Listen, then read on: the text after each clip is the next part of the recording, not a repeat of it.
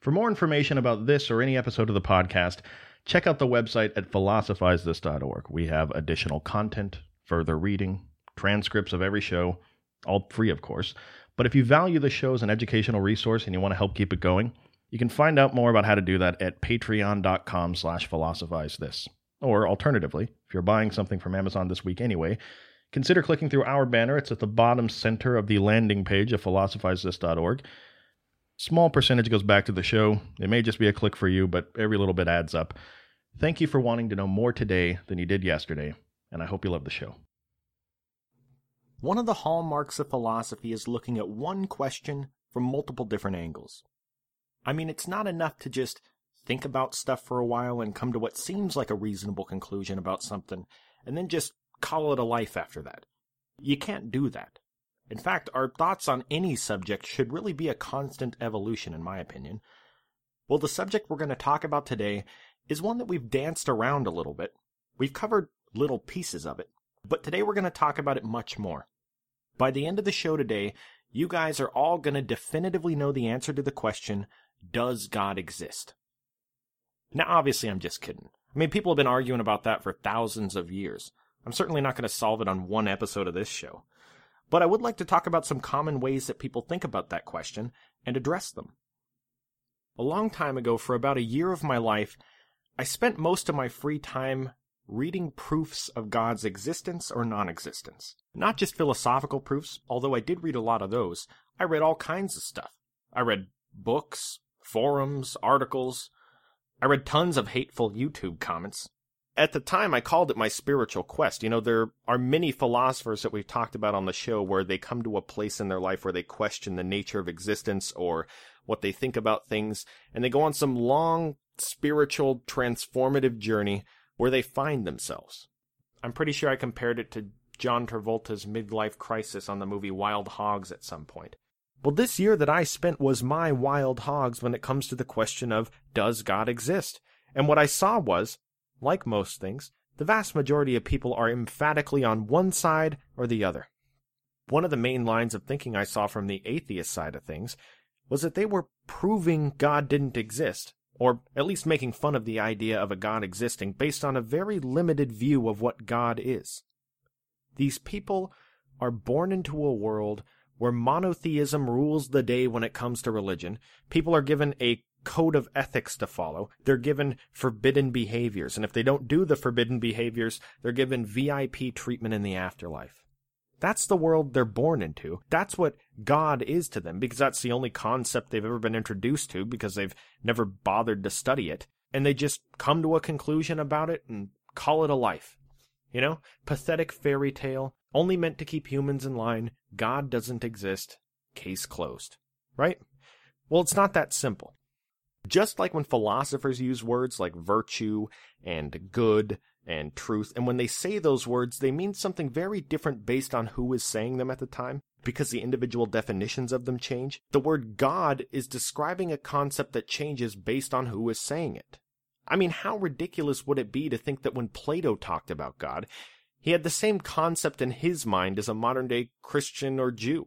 I mean, he lived hundreds of years before Jesus even supposedly walked the earth.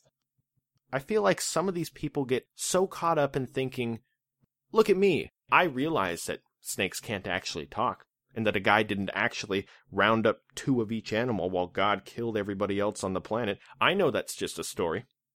They get so caught up in that phase that they quit. They don't look at it any deeper. They don't think about the underlying concepts and whether they have merit or not. They don't think about the fact that maybe they just disagree with the medium it's being communicated through. Just think about something for a second. Just on the concept of God, just on this show, we've already talked about several definitions of the concept. We've talked about God being the thing, whatever it is, that brought this cosmos into existence. Nothing more, not interested in things like whether you said a bad word yesterday, not interested in whether you cheated on your math test last week. To put a modern spin on it, the thing that caused the Big Bang. What is that creative mechanism? Couldn't that be considered God? Later philosophers would say stuff like God is the totality of all existence. Think of everything that exists as a single unit. a unit that we and everything else in the universe are just aspects of. Couldn't that totality be considered God too? Now, if you didn't think the Big Bang needed a cause, you certainly can't think it's pointless to entertain the possibility that it had one. We've talked about the Stoics and their pantheistic view of God, where God is the universe. You know, this, this thing that's very difficult to describe with words that animates all things that possess life. Can we call that God? We've talked about Plotinus and his transcendent one. And guess what, guys? We've barely even gotten started with the concept of God. In fact, there are people for each and every one of these philosophers that I just talked about that dedicate their entire lives to understanding just what they meant by their concept of God. You know, how they used reason to determine that something transcendent like that might exist if you logically keep going. Well, what caused that to come into existence? What caused that to come into existence? Now, here's the point of all this that's just what God is. That's just one very small part of what's laid out in these monotheistic religious texts. Just imagine being five years old and your parents take you to church for the first time. You know, it's your first day, you're all excited, you get all dressed up, and when you get there, instead of hearing the story about the man who built the giant ship and with God's wind at his back managed to conquer this seemingly unconquerable task, just imagine if you started diving right into Plato's Timaeus. Just imagine if you started talking about the concept of a transcendent good that can serve as a wind at your back while you try to live a virtuous life. I mean, how many Sundays would it take before on Sunday morning you just started convulsing on the floor of your room like you're in paranormal activity just so you don't have to go to church? The philosophical concept of each virtue goes equally as deep as the concept of a god. People go to school for years to understand these things with any kind of depth. And like Averroes pointed out last episode, can we expect the average person to go through that kind of schooling and to understand the underlying concepts of religion in depth? Make no mistake. When philosophers talk about the concept of a god, they're thinking about it in a philosophical way. They have a lot of different definitions for that god. Today we're going to be talking about probably the most famous proof of God's existence in the history of the world, and it was put forward in the Middle Ages where we're studying philosophy right now. Now, as we've talked about before, monotheistic religions were very powerful and very in charge during the Middle Ages. The whole time period is marked by that. And as a result, most of the great thinkers of the time period were members of these monotheistic religions, and most of them used all their excess brain power to make adjustments to either Plato or Aristotle to make them compatible with their particular brand of monotheism. Some examples of this that we've seen uh, we've seen Plotinus and his Neoplatonism and St. Augustine, who was heavily influenced by him.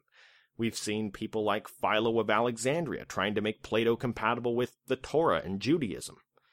Plato's philosophy really lent itself to being compatible with these new religions for various reasons. One, he believed in a creator. Uh, he believed in mind and body being separate from each other, which then allows for the possibility of an immortal soul. I mean, many things were good about it. But Aristotle was a tougher sell to the church, much harder to make that compatible. We've seen how the Islamic world and beyond worked to reconcile Aristotle's philosophy with Islamic theology, but what was going on in the West during that time? Have you ever heard the phrase Greek East, Latin West? Well, it refers to this period of time that we're in right now. When the Roman Empire fell, it broke into two parts the very Greek Byzantine Empire of the East and the Latin speaking West. Now, philosophy continued in both areas, but the more historically significant thing to talk about is what was happening all throughout Europe at the same time. It's what's known as scholasticism. People use scholasticism as a way to categorize the philosophy of the time. You have a list of names known as scholastic philosophers. But really, scholasticism is just a method of acquiring knowledge and learning that focuses heavily on dialectical reasoning. Dialectic is what Socrates used all the time. It's a style of doing philosophy that's conversational. One or more people have opposing viewpoints about a certain subject, and they argue against each other, being sure to use their tools of logic and reason as best they can, and hopefully at the end of the conversation they're a little bit closer to the truth for the process. Well, one of the guys we're talking about today is known as the father of scholasticism, St. Anselm of Canterbury and it's his argument for the existence of God which would later become known as the ontological argument. It's the most famous proof of God's existence in history, like I said, but I want to give it to you guys in true dialectical fashion. I want you guys to have a conversation with St. Anselm and let him convince you that God existed. But first, the most important thing is we need to understand the way St. Anselm would have been thinking about things that exist at all. Simply put, he would have broken things down into two types things that exist in our human understanding alone, and things that exist in reality. So let's think about some examples of these. What are some things that exist only in our human understanding? Well, that would be anything that exists in our imagination that does not exist in reality. There are millions of options. You can take your pick. You know, My Little Pony, Harry Potter. Let's say you have an idea for an invention and it exists only in your mind because you haven't actually created it yet. These are all things that can be thought of as only having existence in relation to a human understanding them. Now, if you had that invention manufactured, Let's say you finally put pen to paper and got off your parents' futon and made that invention exist in reality.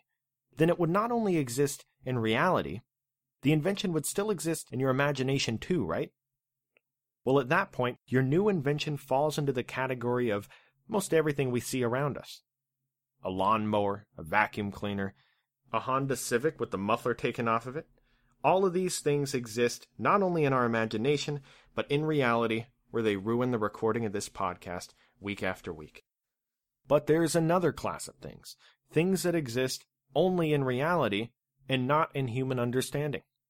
For example, you see every once in a while some backpackers go deep into the Amazon rainforest and come across some new species of bird or insect. A species that was buried so deep in the Amazon jungle, no human knew that it existed. No human had understanding of it. No human had it in their imagination, but it still existed in reality, despite the fact that a human didn't know about it yet. And there are all kinds of examples of this. There may be galaxies distant that we've never seen before, but they still exist now.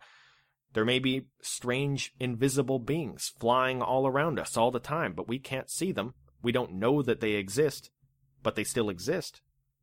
Well, that's how St. Anselm would have been thinking about things that exist. And when we look at Anselm's famous proof of God's existence, we have to be careful not to let our individual modern biases of what the word God means get in the way. See, Anselm is proving the existence of the concept of God.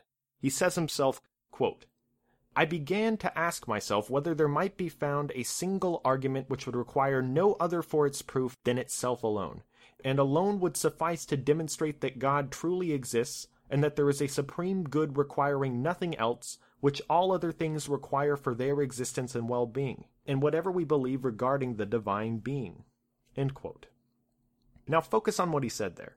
All he's looking to do is prove that there is a supreme good that requires nothing else for its existence, which all other things require for their existence and well being if that's the criteria, he could equally be proving the existence of Plotinus's transcendent one, or good, which didn't have any human characteristics. What's important to point out is that whenever you're proving that God exists, or you're proving that anything exists for that matter, the most important thing you have to do is define terms. You have to understand exactly what it is we're trying to prove. You need to give a definition. And this is where St. Anselm's ontological argument begins and ends, within his definition of what God is. He's setting up the idea here. Quote, Therefore, Lord, you who give knowledge of the faith, give me as much knowledge as you know to be fitting for me, because you are, as we believe, and that which we believe. And indeed we believe you are something greater than which cannot be thought. Or is there no such kind of thing? For the fool said in his heart, There is no God. But certainly that same fool, having heard what I just said, something greater than which cannot be thought, understands what he heard, and what he understands is in his thought, even if he does not think it exists. For it is one thing for something to exist in a person's thought, and quite another for the person to think that thing exists. So if you were having a conversation with St. Anselm, and you were one of those people who know for a fact that God doesn't exist, he would start by setting a trap for you. He would say, Okay, I hear what you're saying. God doesn't exist. All right. Let's just talk about what we religious people think of as God. Would you agree that if God existed, remember, we're only talking hypothetically here, if God existed, he would be the greatest thing you could ever imagine. If this thing existed, you as a mere human could never imagine something greater than him, right? Now, this seems perfectly reasonable. I think 99.9% of people would answer yes here. Remember, he's not saying that that thing exists yet. He's just defining what it is we're trying to prove the existence of, and he does so by describing it as that than which nothing greater can be thought.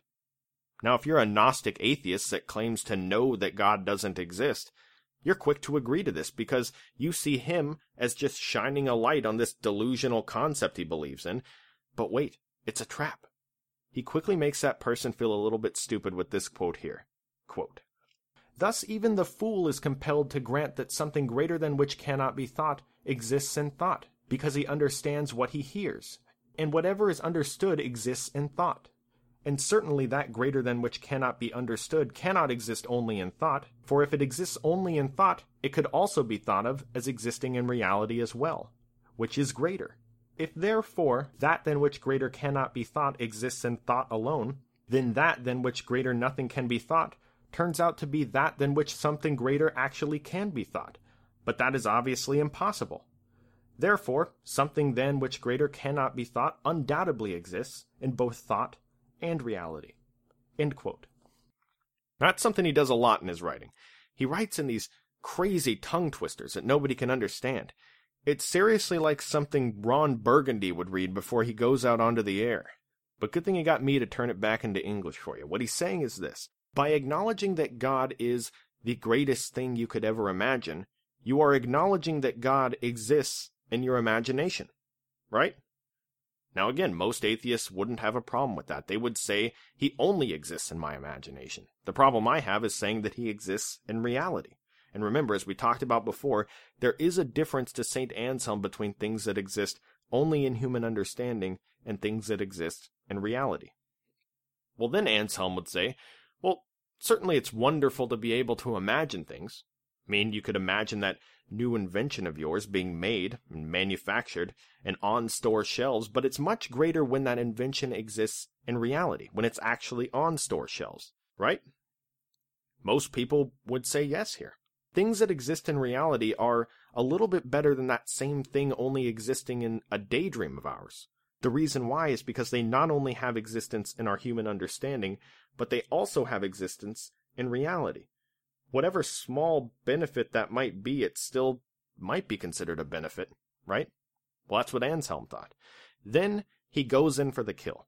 He says, Well, you agreed that God is the greatest thing you could ever imagine, and you say this God that only exists in your imagination is the greatest thing you can ever imagine, but you can also imagine that that concept of God also exists in reality.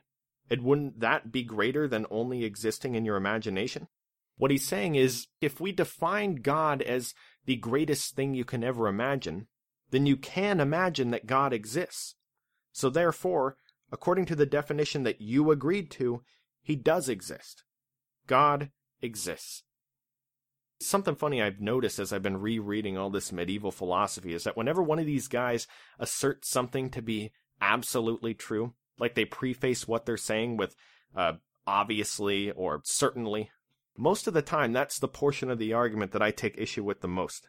It's some weird psychological thing. It's like they're trying to convince themselves of it.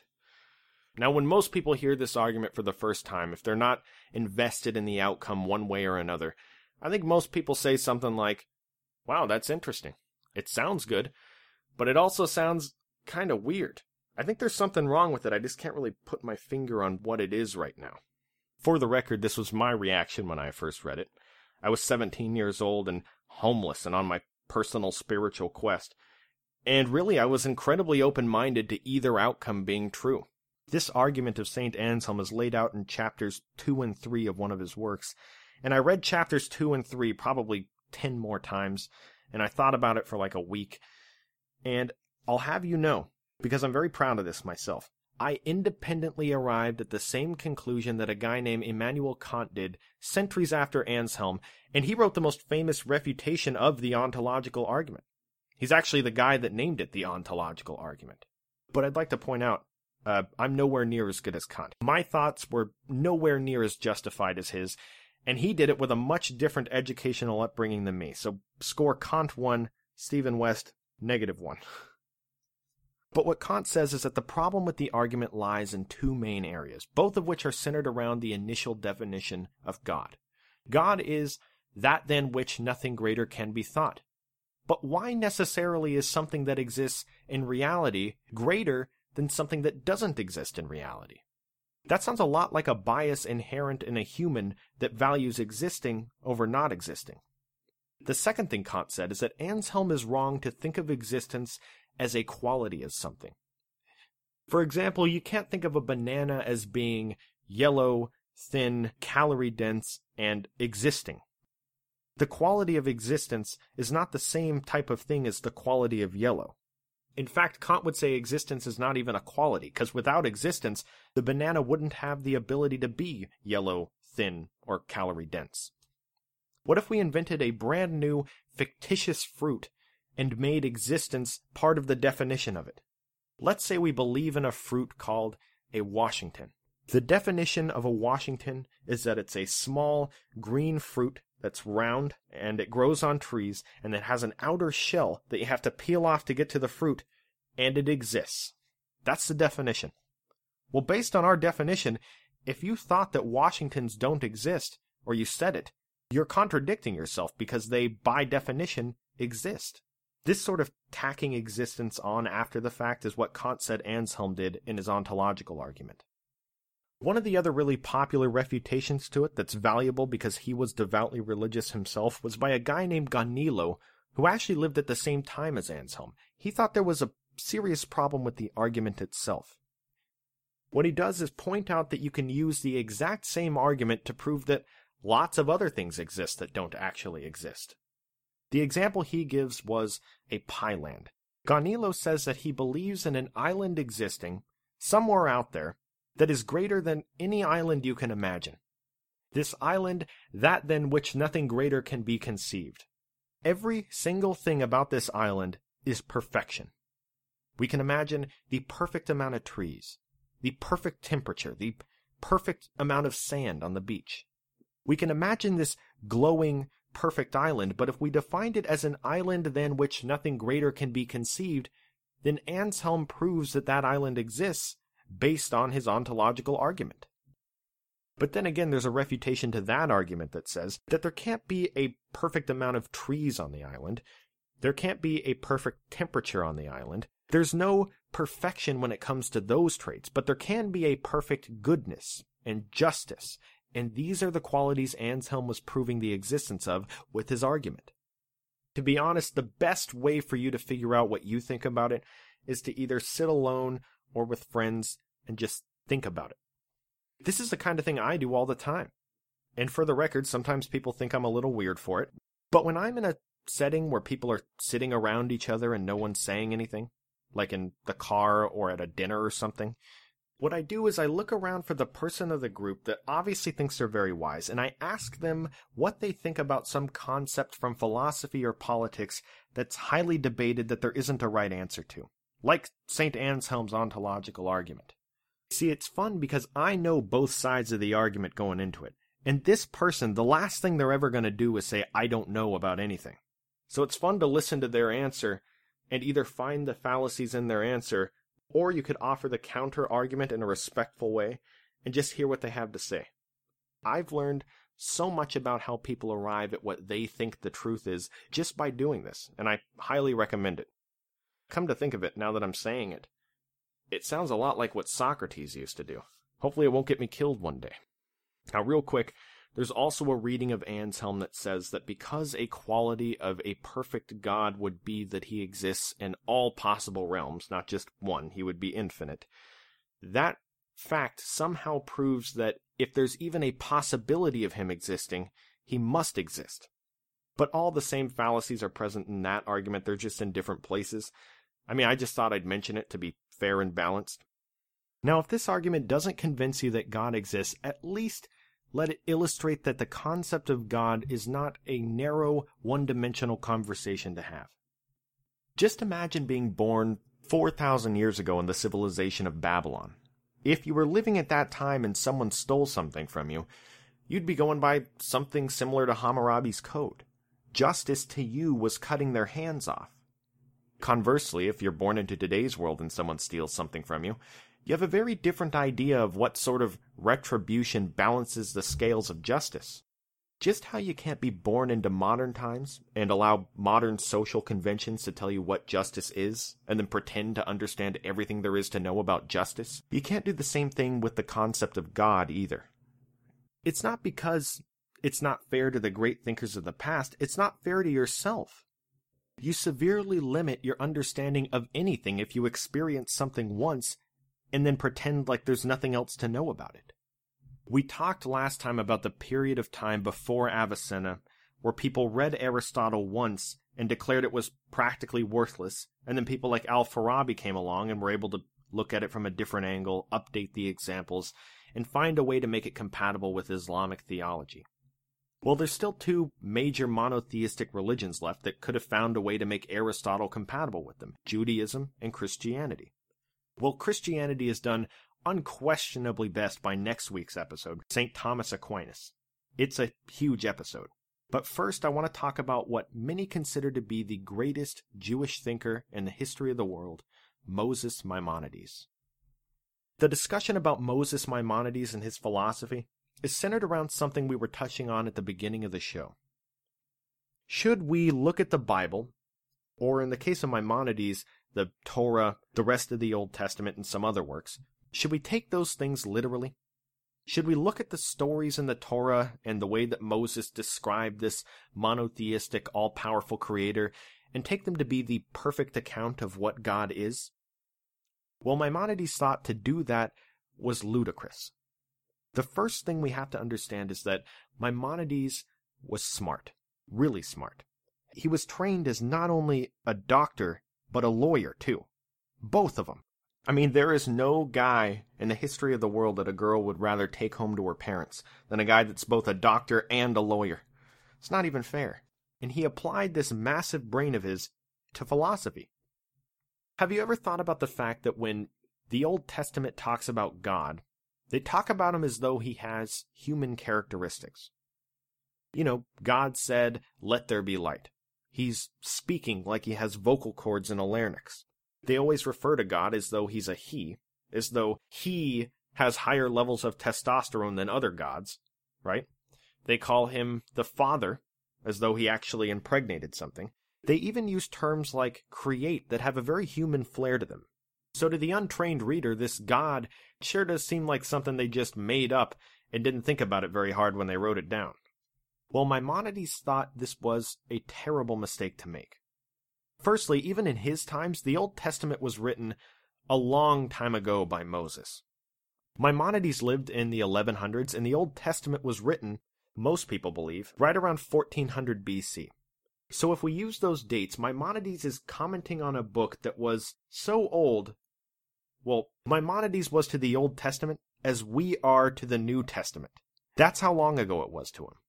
Maimonides says that Moses, when he wrote the first five books of the Old Testament, had a giant task in front of him.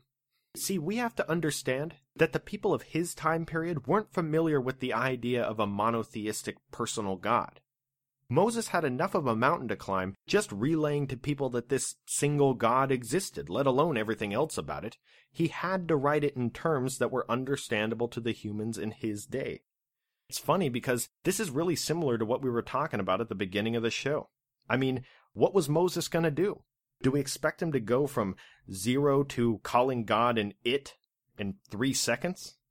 Similar to the way that a church wouldn't tell somebody just getting into things about Plato's Timaeus or abstract concepts like that. Was Moses supposed to tell the people of his time about this perfect, infinite entity that was beyond any linguistic explanation? No. Maimonides says that he couldn't have done that, or it never would have caught on. So that's why he wrote the Torah using all this personification. God is not a he. God doesn't have a hand that he reaches down with. He doesn't speak. These are all metaphors that are used for what he actually did that humans can understand easier. In fact, he goes even further than that. When people that believe in God picture God in their head, they must think of something, right? Do they think of a Homo sapien sitting on a throne with Jesus at his right hand? What does God look like? Maimonides doesn't just say that God doesn't have any human qualities. He actually says that God doesn't have qualities at all. To have qualities is to have a certain amount of plurality. And that begs an obvious question, one that goes all the way back to Zeno and his famous paradox of Achilles running halfway to the finish line and then halfway to the finish line and never actually reaching the finish line because he has to go halfway before he can get the whole way. Do you guys remember that? If multiple parts exist in any sense, the question, what brought those two parts together, becomes valid. God cannot actually possess attributes because of this to Maimonides. He says, quote, There is no oneness at all except in believing that there is one simple essence in which there is no complexity but one notion only. So that from whatever angle you regard it and from whatever point of view you consider it, you will find that it is one, not divided in any way and by any cause into two notions. Now there are obvious similarities between this conception of God and Plotinus's transcendent one. This is the same thing Lao Tzu and Zhuangzi said about the Tao. It is beyond the unfair categorization of words. Remember, the first rule of the one is that you can't say anything about the one. It's not fair to it. The reason why is because whenever we say anything, like justice and God to bring it back full circle, we're categorizing them. That is the object of language, to convey a specific idea.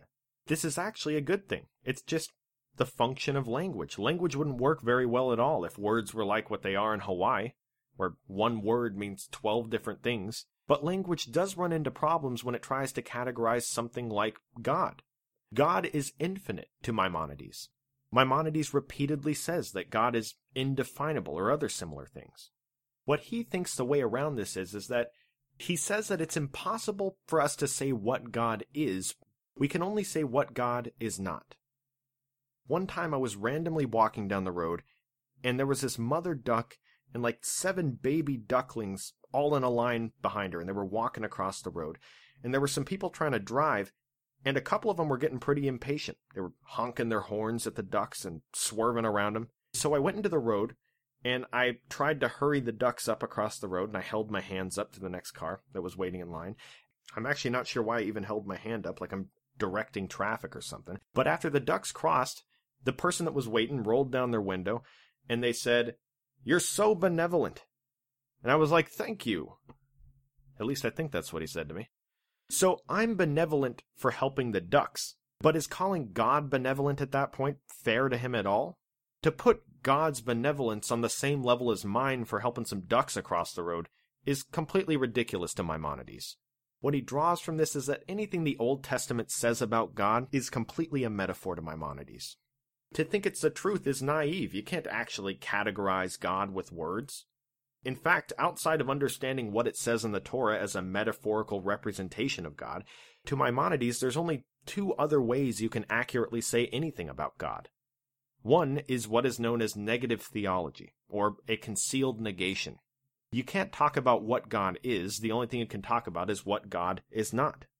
If you were saying that God is benevolent, that would be wrong because we can't use the same word to describe me with the ducks. Instead, we would say that God is not merciless. All right? That's the only thing we can say. We can only say what we know he is not. The only other way you can talk about God, according to Maimonides, is by talking about what God does and then making inferences yourself afterwards.